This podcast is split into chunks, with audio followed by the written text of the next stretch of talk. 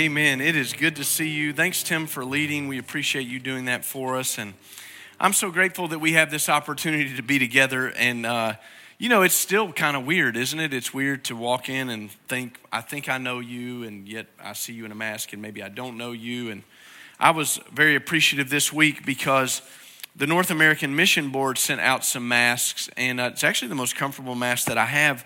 And very appropriately, it says "Send relief" on it, which I thought was great. Like, send us some relief, Lord. Uh, that's one of the the missions of the North American Mission Board is that they're they're working with some relief opportunities as as they have that. And let's just take a moment and kind of welcome all the kids who are in here this morning. Give them a hand, sitting through. I mean, that's a big deal. Uh, and you know, I, I got asked this by a parent a couple of weeks ago. They said, you know, was my kid terrible? And I said, man, I don't even notice what they're doing. They're doing great. And uh, just appreciate y'all being in here and appreciate you watching every week by live stream at home as well. Uh, and just grateful for that. Uh, I was thinking about how our lives have changed uh, again, just with some of the things that we have in front of us. You know, one of the things I don't know if you've done. Have y'all done grocery pickup? I mean, that's kind of nice, right? Grocery pickup's great. You put your little order in and they send you a little text and they tell you when you can come pick up your groceries and all those kinds of things. And it's really nice if it's raining, right? You pull up and they get soaked and load the groceries in your car while you sit in the air conditioning and and stay nice and, and dry and all that's pretty nice right? And, and it's kind of neat too because if you notice like if they if they don't have something that you need they substitute for it right? They, if you you you know you wanted something and they don't have it they'll substitute.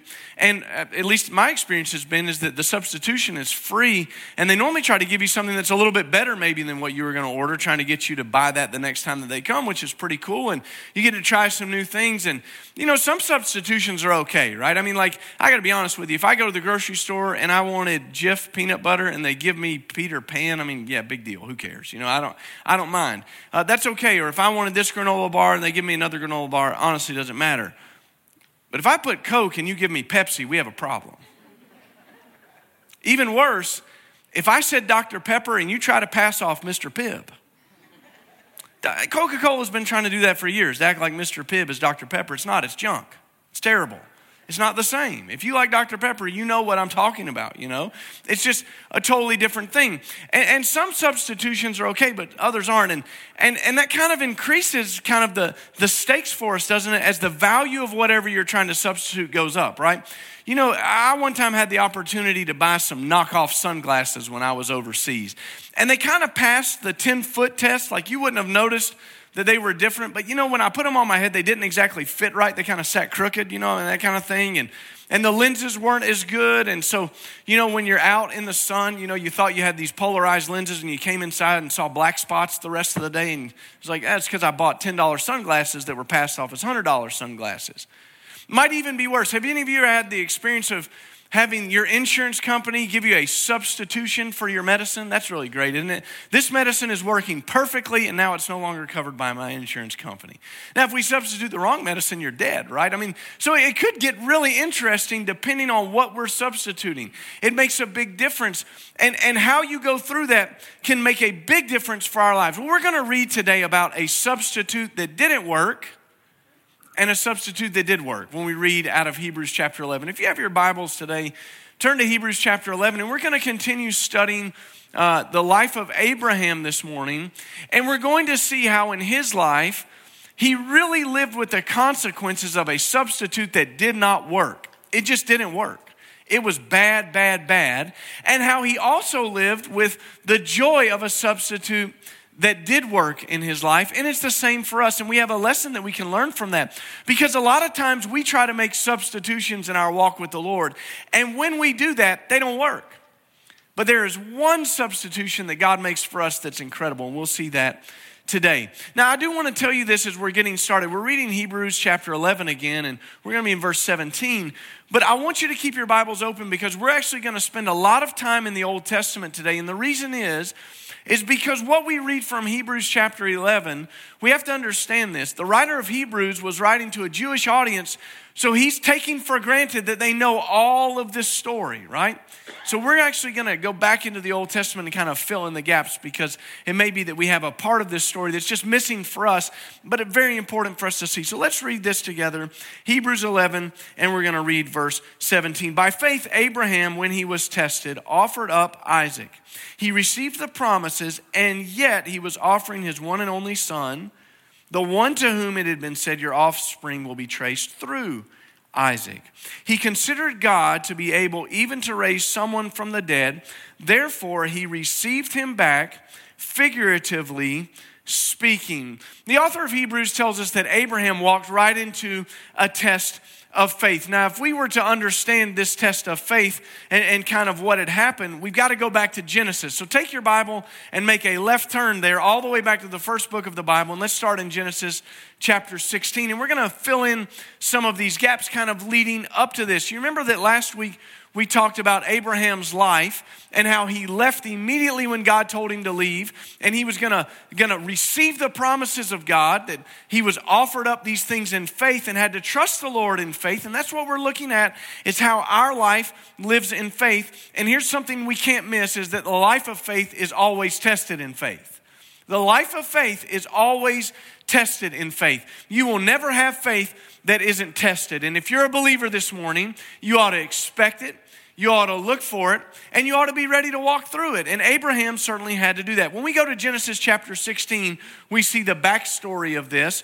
And it's 16 and verse 1 because what we're going to see here is that at the time of Genesis 16, Abraham is about 85 years old. Last week we read that when God gave him these promises, he was 75 years old. So here's what you need to think about He's 10 years beyond the promise, and yet he still doesn't have a son. Have you ever waited on God for 10 years?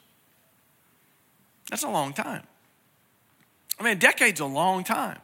If let's just ask our kids this question. Are any of our kids in here under 10 years old? If you're under 10 years old, would you raise your hand? Anybody think about that? 10 years is a long time, isn't it? It's a long time to wait. But let's read what happens when Abraham kind of got tired of waiting. Verse 6 or chapter 16 verse 1. Abram's wife Sarai had not borne any children for him, but she owned an Egyptian slave named Hagar. Sarai said to Abram, Since the Lord has prevented me from bearing children, go to my slave. Perhaps through her I can build a family. And Abraham agreed to what Sarah said. So Abram's wife Sarah took Hagar, her Egyptian slave, and gave her to her husband Abraham as a wife for him. This happened after Abram had lived in the land of Canaan 10 years. He slept with Hagar and she became pregnant. So, what we see in verse 1 is that there's this surrogate thing happening where Sarai says, Look, I'm tired of waiting. So, very customary to what was going on in the world at the time, she says, I have this slave. I want you to have a child for me through her. We're going to build our family that way. Now, first thing that we should notice about that is that they had gotten tired of waiting, but God wasn't finished working. They were tired of waiting, but God wasn't finished working yet. Now, 10 years, again, that's a long time to be waiting. It feels like a long time when you're the person waiting on God to do that. And 10 years seems like it, it must be like, well, God's forgotten about us over here. They were tired of waiting, but God wasn't finished working. And so they did what the culture around them did. Now, if we were to go back to the beginning of Genesis, we understand that God gave marriage to be between one man, one woman for the rest of their lives. He had no provision for expanding your family through surrogates like this and taking extra wives. And by the way, sometimes people say, well, in the Old Testament, they did that all the time. Yes, they did that all the time, always outside the will of God. And here's what we understand about it it never worked out well.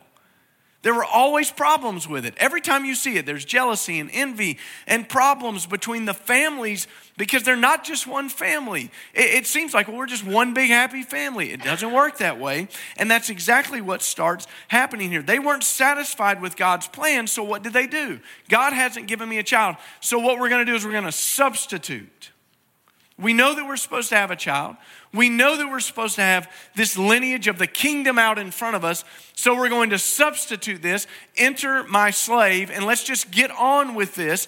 And you notice what Sarah said. She said something. She said, God has prevented me from having children. That wasn't true. God had promised that she was going to have a child. She had seen the, the waiting to be God's prevention, and yet God's promise had been that he was going to have a child through Sarah, his wife. And so, this idea that God wasn't finished working, but they were finished waiting, it takes us back to, to something I always think about in the New Testament. Philippians chapter 1 and verse 6 says this You know, that he who began a good work in us is faithful to complete that work until the day of Christ Jesus. When you got saved, God hasn't stopped finished working on you. He hasn't stopped finished working on me. He keeps doing that all the way through until the day of Christ Jesus when the Lord returns. And a lot of times we just get sick of waiting. We're tired of it. And, and, you know how it is, right? It's that thing in your life. If we could kind of go back to this idea of a substitute in our lives, I had a friend who used to tell me this all the time. He'd say, You buy once, you cry once, man. Buy once, cry once. And what did he mean? He says, you know, there's like this thing that you really want that's like, let's say it's $100, but you only have 50. So you buy the cheap substitute only to discover that the substitute isn't really what you wanted so you paid $50 for that, and then you end up spending another $100 to get the thing that you really wanted. And his whole thing was buy once, cry once. Spend what you need to and cry and get it over with. Don't buy the cheap thing hoping that it's going to work out. It just doesn't. But if we were to read a little bit further in this chapter, we'll see what happens here when you don't wait on the Lord. Let's read verse 4 a little bit further in this through 6. It says that Sarah, when she saw she was pregnant, I'm sorry, Hagar, when she saw she was pregnant, her mistress became contemptible to her. Uh oh. What's happening here? I mean, who couldn't see this coming? This was such a bad idea. Then Sarai said to Abram, You're responsible for my suffering. I put my slave in your arms, and when she saw she was pregnant, I became contemptible to her. May the Lord judge between me and you. I love that one, right? Abraham, this is all your fault, right? Isn't that why we get married? Just to have somebody to blame something else on right? This is your fault. No, this is your fault. This is your fault. That's what she says. It's your fault. Let the Lord judge between us. And Abram said to Sarai, Here's your slave in your power. Do whatever you want with her. And Sarai mistreated her so much that she ran away. I mean, there's a problem from the very beginning. I mean, this is what's going on. It's over and over. There are these, these consequences that happen when we make substitutions. It never works out. And they were trying to get ahead of God's plan. And because they ran ahead of God's plan in this, now there's friction in the home. It's not working out. This great plan to just enter in a relationship with someone else, it's not working out. But God was still faithful.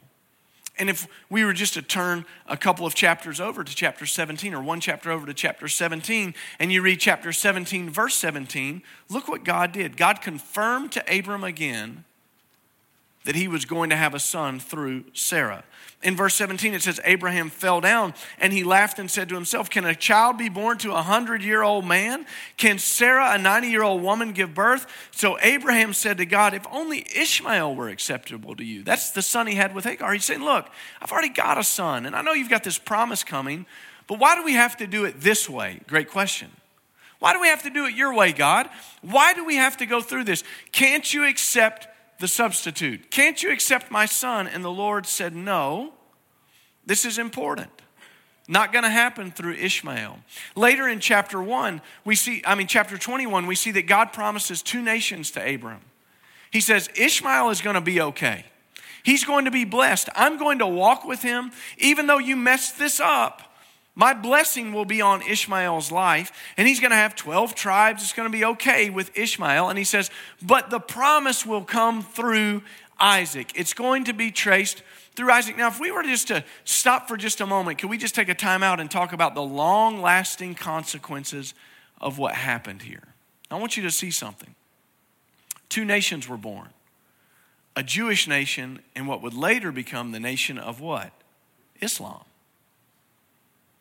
constant friction, constant feuding, right? Now, here's something that we shouldn't miss, though. We say, well, I mean, God, look what God allowed to happen, look what God did. It wasn't Ishmael, it was the descendants of Ishmael who walked away from the blessing of the Lord. And you know why they did that? Why would they do that? The same reason that you do it, the same reason that I do it. Because the scripture says we all, like sheep, have gone astray. Every one of us has turned aside to go after our own way. That's what human nature does. Human nature always runs to the substitute, a substitute God, a substitute idol. Human nature always seeks to control what it can. And what we see here is the outworking of these things are constant conflict for the rest of our lives, really. Here's the thing as believers, when you try to substitute something that God has said in His Word for something that's a cheap substitute, it never works out. We see people do this all the time. I'm tired of waiting on a Christian mate. I'm just going to marry somebody. Even though the scripture says don't be unequally yoked. I mean, it, just, it doesn't matter. Doesn't matter that they're not a believer. I'm, I'm going to go against what God says. I'm just going to I'm going to have this this substitute in my life, or I'm going to set up my family to be very different than what the Bible says. I, I don't need the Bible to tell me how to run my family. Do you?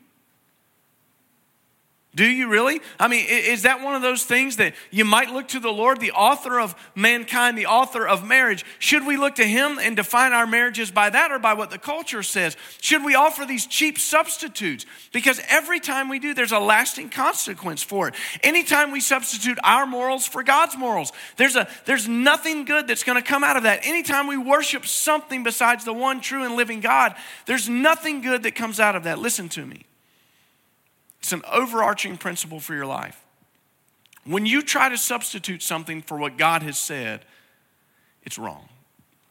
It's sin. It will never work out. It won't happen. You can't substitute something and make it almost good enough. You've heard me say this before, but I'll say it again. I'll never forget this line from a song that a friend of mine introduced me to. The guy's not, not even a believer, I don't think. And he said this You can get what's second best, but it's hard to get enough. That's true in our lives. You can get what's second best, but it's never enough for it to fill up what you need in your life. So when you have the opportunity to look at God's word and He speaks to something and you say, Yeah, but I don't really think that God was serious. he was only serious enough that He wrote His word, preserved it for thousands of years, and put it in your lap, but not serious at all. He was probably just joking. It was probably just a suggestion, right? No, this is God's word. When God speaks, his word remains true forever. The word of the Lord endures forever. And so when God speaks, we obey that. Because to substitute anything less is always going to lead in our hardship, ruin, and disaster. But Abraham did get one substitute right. Look at Genesis 22, and let's read this verse 1 through 6. There's this story about Isaac, his son, that we were just reading about in Hebrews chapter 11. And this is the backstory to that. This is that, that piece of that that you need to see. In chapter 22 and verse 1, after these things, God tested Abraham and said to him, Abraham, what were these things? These are the things that have happened. His son has been born, the son of promise, and they're living in the land. And Abraham answers him and says, Here I am. And God said, Take your son your only son Isaac, whom you love. Go to the land of Moriah and offer him there as a burnt offering on one of the mountains I will tell you about. So Abraham got up early in the morning, saddled his donkey, took him uh, two of his young men and his son Isaac, and he split wood for a burnt offering and set out to go to the place God had told him about. On the third day, Abraham looked up and saw the place in the distance. Then Abraham said to his young men, Stay here with the donkey. The boy and I will go over there to worship, then we'll come back to you. Abraham took the wood for the burnt offering and laid it on his son Isaac. In his hand, he took the fire and the knife, and the two of them walked on together. So, a couple of things that are going on right here Ishmael's gone, Isaac is all he has. And here the Lord says, Go over here and sacrifice your son, your one and only son. Why does he call him that? He obviously has another son because it's the son of the promise. This is the son that is recognized by God for the promise. Now, I don't know about you, but it seems to me that if Abraham obeys the Lord in this, the promise goes empty. It falls flat, right? Because this is the son of promise. So, well, what's God doing? If Abraham obeys the Lord, it seems like it's over. The son of promise is dead. The promise stops there. And, and, I just have to say this. You have to know that old Isaac had a couple of questions. We read about it a little bit later. Isaac starts looking around at his dad and he's like, uh, hey, we've got the wood. I see that you have the fire. That is a big knife. Where's the animal, Dad? And Abraham says, The Lord will provide. And they travel on to this place. And then Abraham does what we imagine to be unthinkable. Maybe he has to bind his son and place him on the altar, or maybe Isaac goes willingly and Abraham takes the knife and he's about to slay his son. And at that moment, the angel of the Lord says, Stop. His faith had been tested and proved. Now, one of the things that's interesting about that if I could get the guys to throw this back up on the screen from Hebrews chapter 11 and uh, verse 19, we get a little bit of insight into this that we don't get into uh, from the Old Testament. Could you guys put that back up there? It says that he considered God to be able to even to raise someone from the dead, therefore he received him back, figuratively speaking.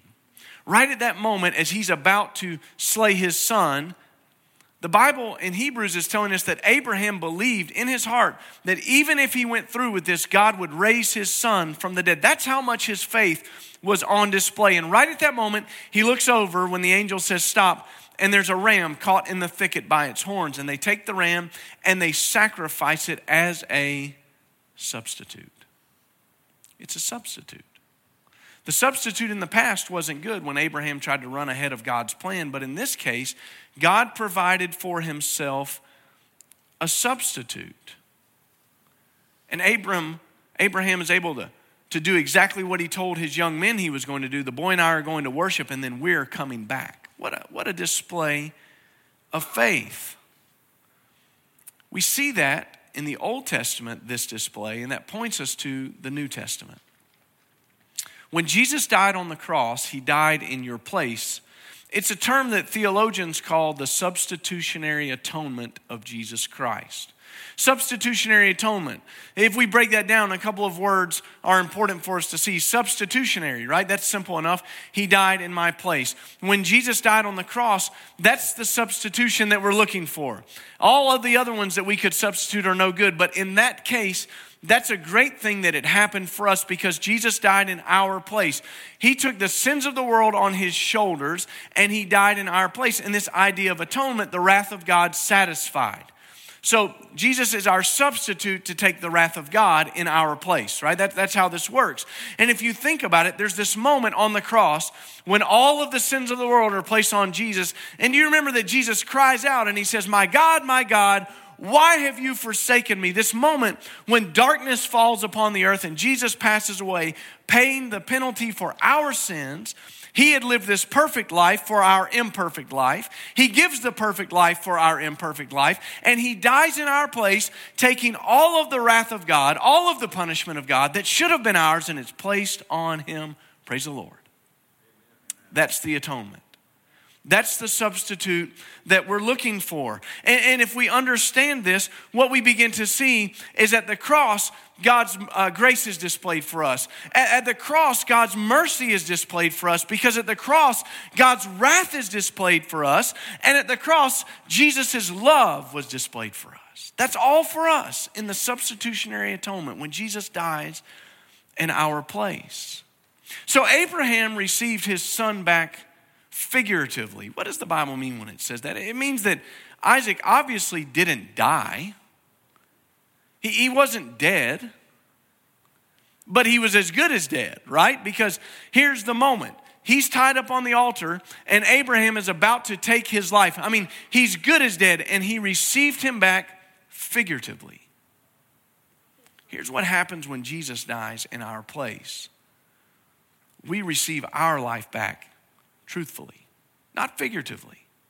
You know, when we baptize a person, we say that they are buried with him in baptism, signifying their death, raised to walk in a new life, and they walk out on the other side, right? That's what you get at the cross.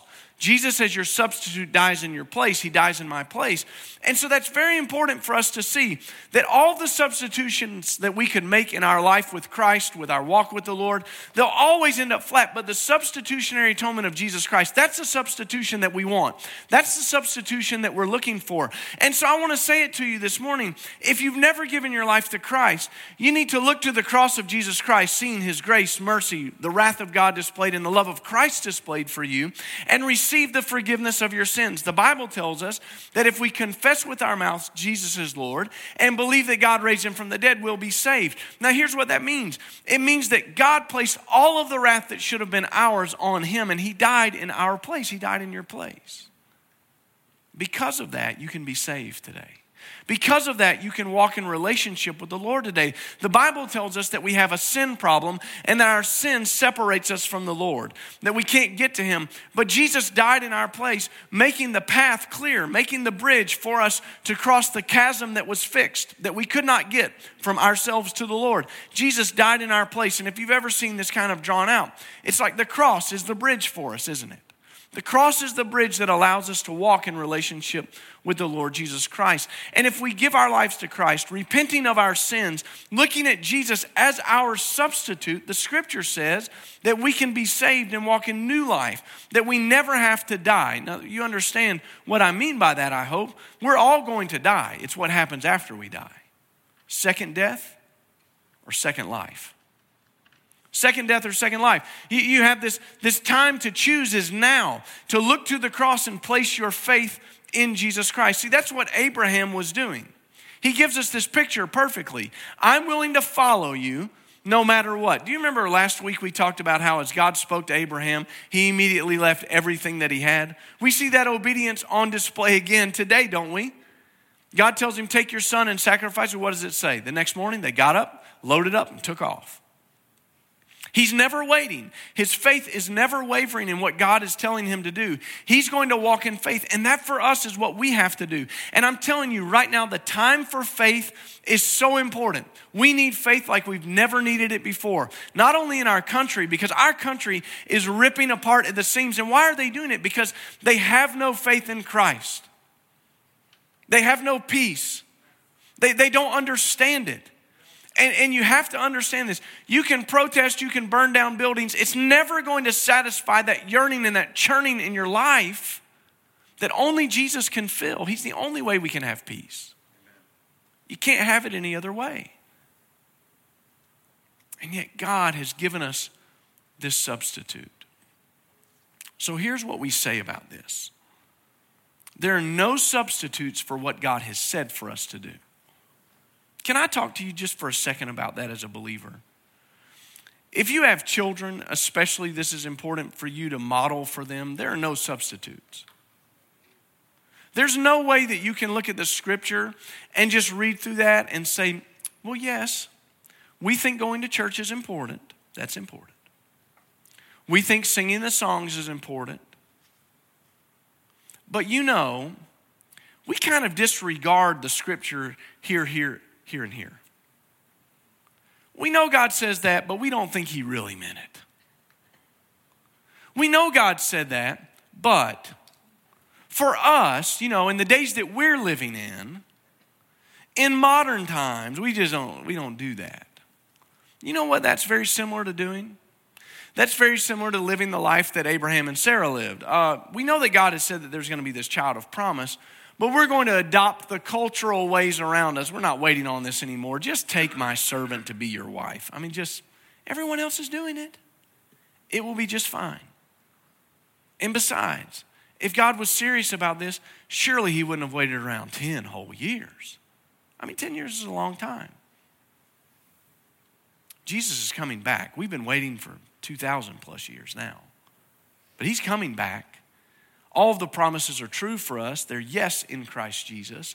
And for those of us who are in Christ, to look at the scripture where God says, walk here, and we say, yeah, but, and we substitute something, it never works.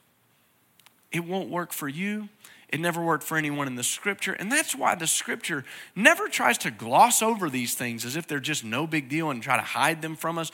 We see these people's lives on full display. They're real people just like us with real issues, waiting on real promises, tired of waiting just like you get tired of waiting, wanting God to speak and waiting for Him to move. And the thing that we have to do is realize we can never substitute for anything that God has said in His Word.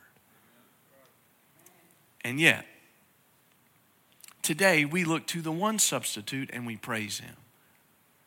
I love that last song that we sang this morning. I believe you are the way, the truth, the life. I love it. I love it. I love it because it says that when we have fears and doubts and all those things, they get to come with us. You know, isn't that good? Don't you come with some fears and doubts this morning? You ever had any of those? Right? Can we just be honest? Some of y'all didn't say amen. That was pitiful sitting back there like you holy, like I've never had any. I've got it all figured out, Pastor. No, you don't. We all have fears and doubts, don't we? We all wonder what tomorrow's going to be like. We wonder what next year's going to be like. We're wondering what school's going to be like. We're wondering what the pandemic's going to be. All that happens. And here's the thing we get to bring all of that with us. And I love that the song says they don't get to stay long, though, because when we start to worship the one who was our substitute, when we lift up his name, all of a sudden it gets really clear for us, doesn't it? All of a sudden we get fixed on the cross. We get fixed on the resurrection. We get fixed on these things that don't change in our lives. And it really doesn't matter what happens today because our substitute took away the greatest problem we had, and that was our sin and the consequence of our sin. We praise Him for it. And I want to just say if you've never given your life to Christ, let today be the day. Know that He has loved you with an everlasting love and given His life for you so that you could have a relationship with the Father through the Son by the power of the Holy Spirit, that you can walk in peace and joy with Christ. Substitutions are bad unless it's the substitute. Let's live our lives this week thankful for the substitute that we have in Christ and how he's given us everything. Would you bow with me for prayer? Heavenly Father, we come before you now, and no doubt in our lives there are probably some things that, if we're being really honest today, we found ourselves doing exactly what Abraham and Sarah did. Tired of waiting, even though you weren't finished working, we just ran ahead of you and tried to do what we wanted to do. Lord, forgive us. Forgive us when we've walked away from the promises. Forgive us when we've tried to fill up our lives with second best, second choice things. And God, we pray today that, that you would help us to look to our true substitute, Christ. Lord, help us to live with the eyes of faith right now, knowing that though we lose our life, we'll receive it back. Lord, because you've given us eternal life through Christ Jesus our Lord. We thank you that at the cross your mercy was displayed towards us, that your wrath displayed on Jesus, Lord, not on us, showed us the love that you have for us. And we pray for the person today who doesn't know you. Father, I pray for the one who's in the room or who's listening by live stream who's never given their life to you. Father, they've been trying to live a life of substitutions, not realizing that you were the substitute. You died in our place. Father, we pray that you would draw them to salvation this morning and that their faith would find its resting place in Jesus Christ. And we ask this in the name of Jesus, we pray. Amen.